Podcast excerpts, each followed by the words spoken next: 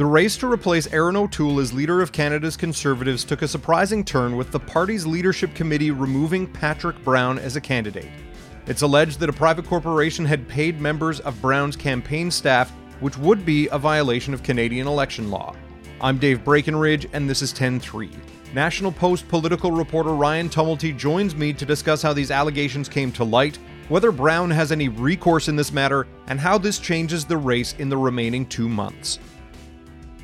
Don't forget you can find us on Apple Podcasts, Spotify, Google. We're even on Amazon Music now. I'd love it if you could leave us a rating, a review, and tell your friends about us. So, Ryan, what has already been a fairly lively Conservative leadership race took a hard left turn last Tuesday with the surprise announcement that one of the frontrunner candidates, Patrick Brown, was no longer eligible or allowed to run for leader of the Conservative Party. What exactly transpired on Tuesday night?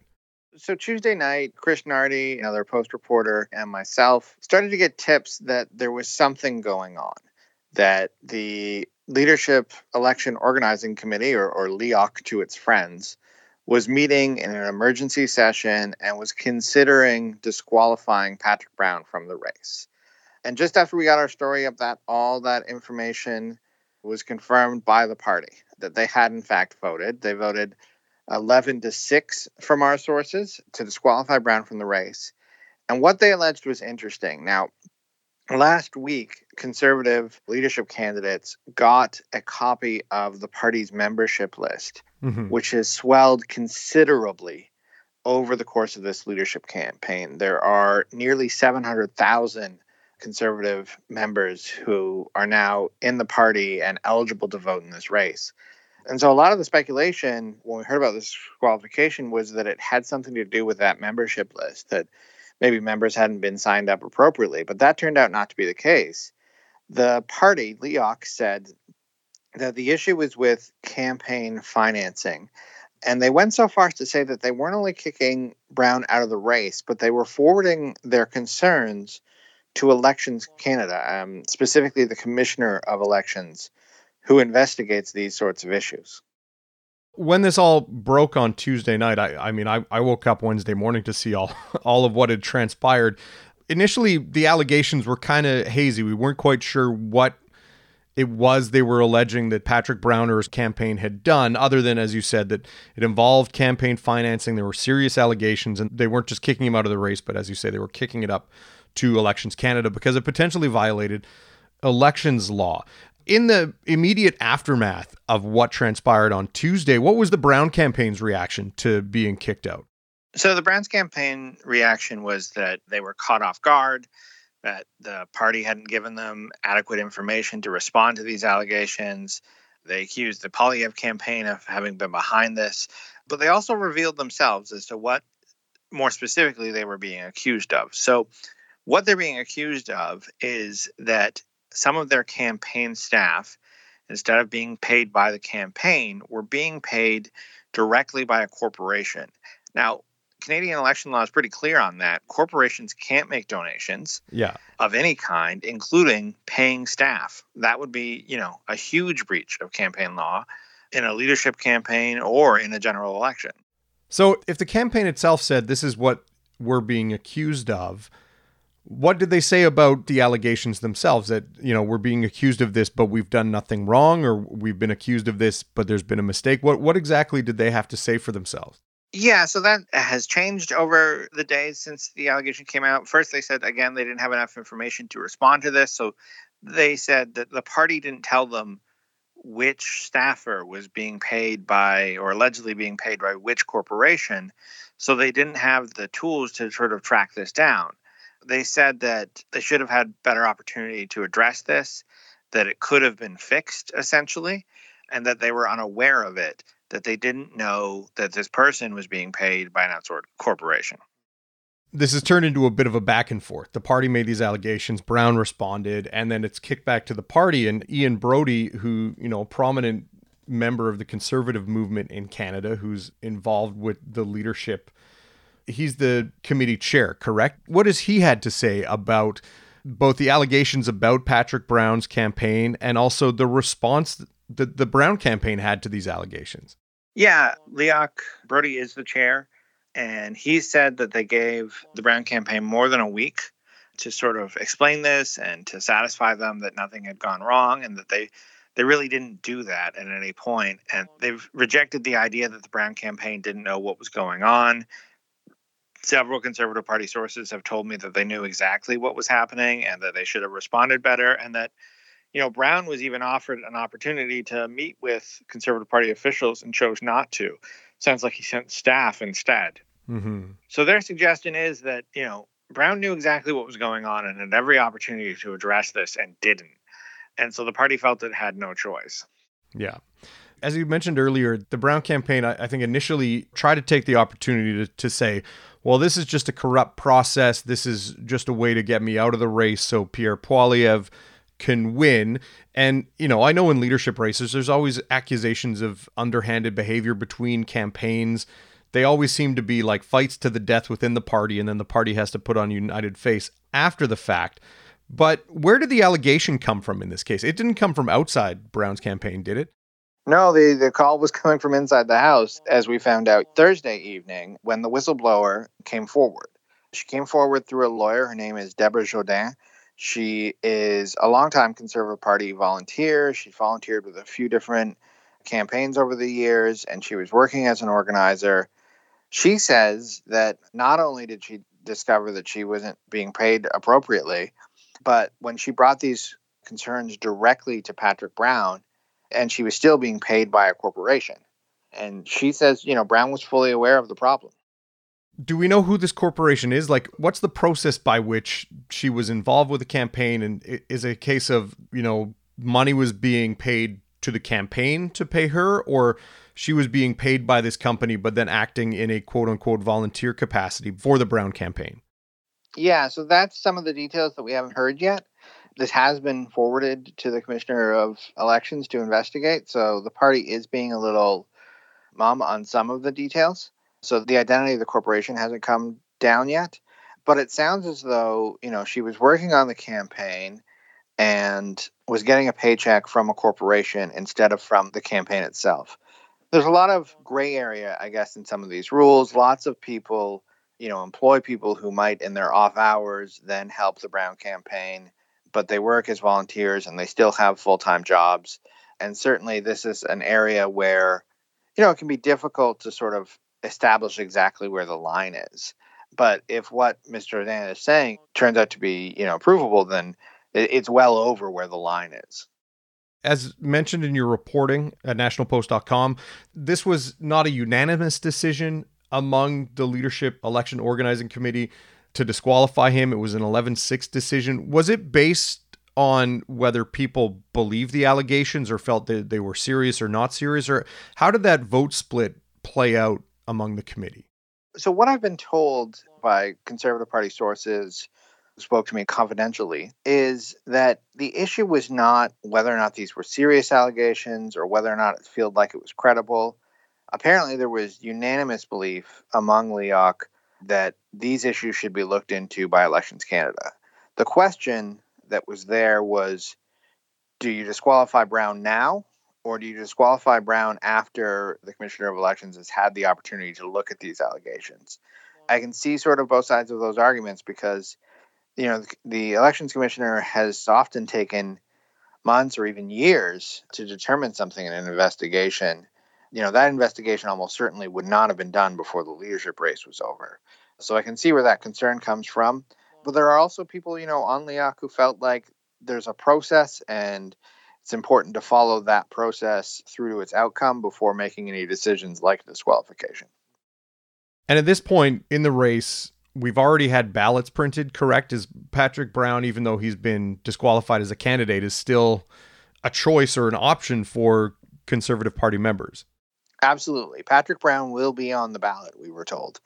Basically, what we have been told is that the Conservative Party had an existing stable of members, obviously, who are going to be able to vote in this thing, as well as hundreds of thousands of new members that the assorted leadership campaigns brought into the fold.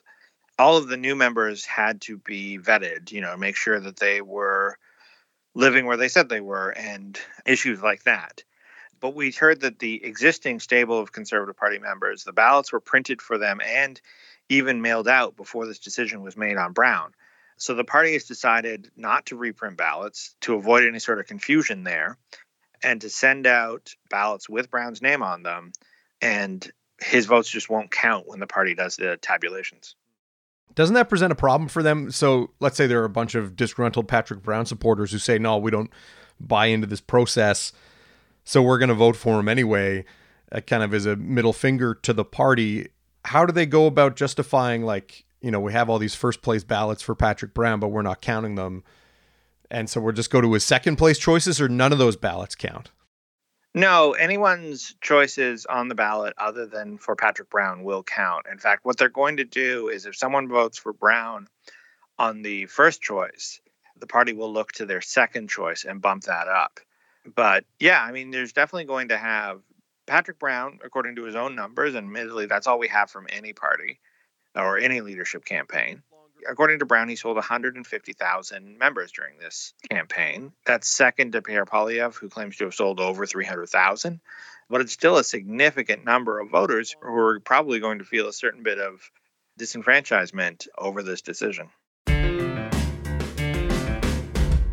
We'll be right back.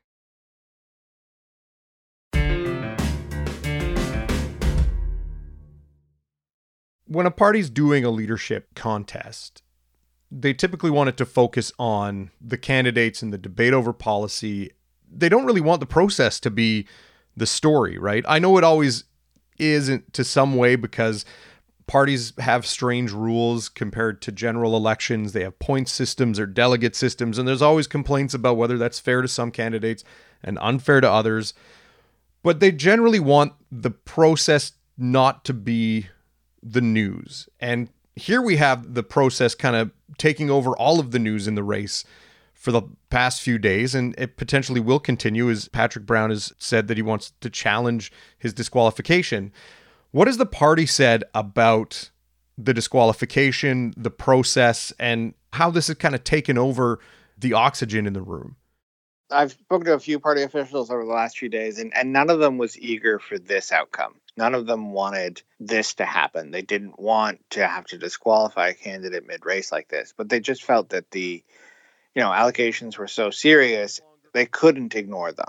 Like I said off the top, they go beyond just breaching the party's rules. They're potentially breaches of Elections Canada rules. And, you know, that makes the Conservative Party part of this beyond just the Brown campaign. Mm-hmm. So they were very eager not to do this, but felt they had no choice.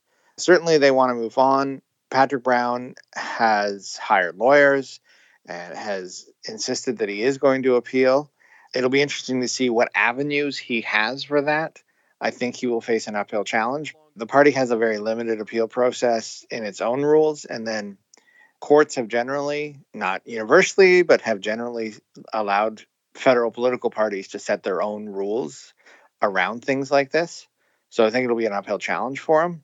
But definitely, you know, the party wanted to move on to a race. And I, I know speaking to a few people in other campaigns, particularly the Pierre Poilievre campaign, who say they didn't want this. They wanted to beat Patrick Brown through the balloting process, through the election process. They didn't want this sort of disqualification that will, you know, hang over the campaign and potentially allow Brown to say, I would have won if I hadn't been disqualified. As you mentioned, Mister Brown has hired lawyers. There's been threats of legal action. He's hired high-profile Toronto lawyer Marie Hennen. What is their argument? As you mentioned, the appeal process within the party is quite limited, and the courts generally will leave political parties to do what they do. They won't necessarily overrule a choice within an internal political party dispute. What are they arguing that they have grounds to dispute this on? You know, we haven't actually seen a lawsuit yet. We've had the threat of one, but we haven't seen the details of one yet. So I don't know exactly what this argument will take if they actually end up taking it to court. You know, I think hiring a lawyer was the first step, and having that lawyer send a letter was the next, to maybe start to get the ball rolling, maybe see if they can't, you know, force the party to reconsider without taking it to court.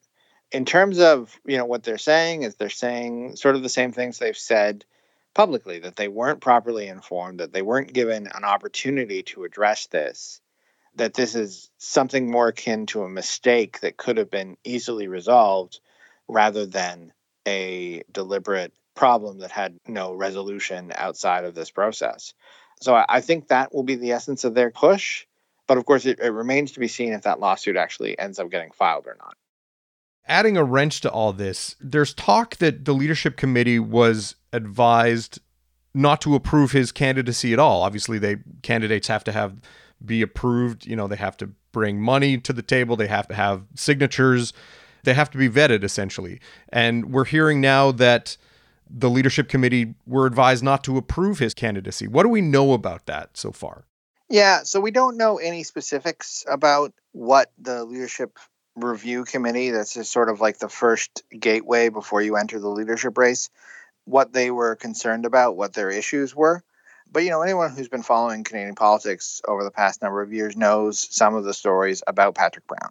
Of course, he was Ontario P C leader until he was forced from office in a sexual misconduct scandal. Ultimately, he, you know, sued the news outlet who published those stories, and some of the details of those stories were retracted, mm-hmm. although there was a settlement where no money exchanged hands in terms of that. And there have also been concerns about how some of his previous campaigns have been funded. Again, we don't know what the Conservative leadership group was thinking when they made that recommendation. All we know from our sources is that they did make that recommendation, and the party overruled them and decided to allow Brown to run. Looking at the race more broadly, Pierre Poilievre appears to be the lone front runner at this point, though there are some who felt that Patrick Brown was presenting a strong challenge to him. As you said, his campaign claims to have sold about one hundred fifty thousand memberships to Poilievre's three hundred thousand. How does this change the calculus of the race? Does this just make it all the more easy for Poilievre to run away with this? Does this give former Quebec Premier and former federal P C leader Jean Charest a chance to make up some ground? Does it make him the de facto second place candidate at this point? And what do the campaigns feel about where they're sitting now? I hesitate to wager on Conservative politics because the outcome is quite often a surprise. Mm-hmm. You know, the front runner has lost in most of the party's leadership contests. That said, Pierre Poilievre has a significant lead based on the numbers that we know about. He said he sold just over three hundred thousand memberships, and there are only six hundred seventy-five thousand memberships in the party. So, you know, a first ballot victory is not out of the question for him. Mm-hmm. It'll be interesting to see what the campaigns do now over in terms of getting their vote out, as well as getting Patrick Brown's vote out. Because Patrick Brown, the memberships that he sold, those people still get to vote. It's not like they bought a membership only to vote for Patrick Brown. They get a ballot either way. So, you know, those ballots will be out there, and the other leadership candidates can make their case now to those people that they should vote for them instead of Patrick Brown. Pierre Poilievre definitely does look like the front runner. It will be interesting to see what this means for down ballot support. So, to win the Conservative leadership, you have to have the support of at least fifty percent of the members, and there's a complicated point system that awards, you know, so many points per riding across the country. Yeah. In order for him to win on the first ballot, he'll have to have a pretty resounding victory. If it gets to a second ballot, then you start to question where other supporters go. And so it shuffles up the race to have Patrick Brown leave like this, because it's not just about his supporters, it's about where his supporters might have gone and where they might filter out in the party. Mm-hmm. Obviously, we'll be watching to see how that process unfolds in September, but until then, we'll see how this hiccup goes for the party. Ryan, thanks for your time. No problem. ten three is produced by Sean Knox, theme music by Bryce Hall. Thanks to my guest, Ryan Tumulty. More from him and all our political coverage at national post dot com. I'm Dave Breckenridge. Thanks for listening.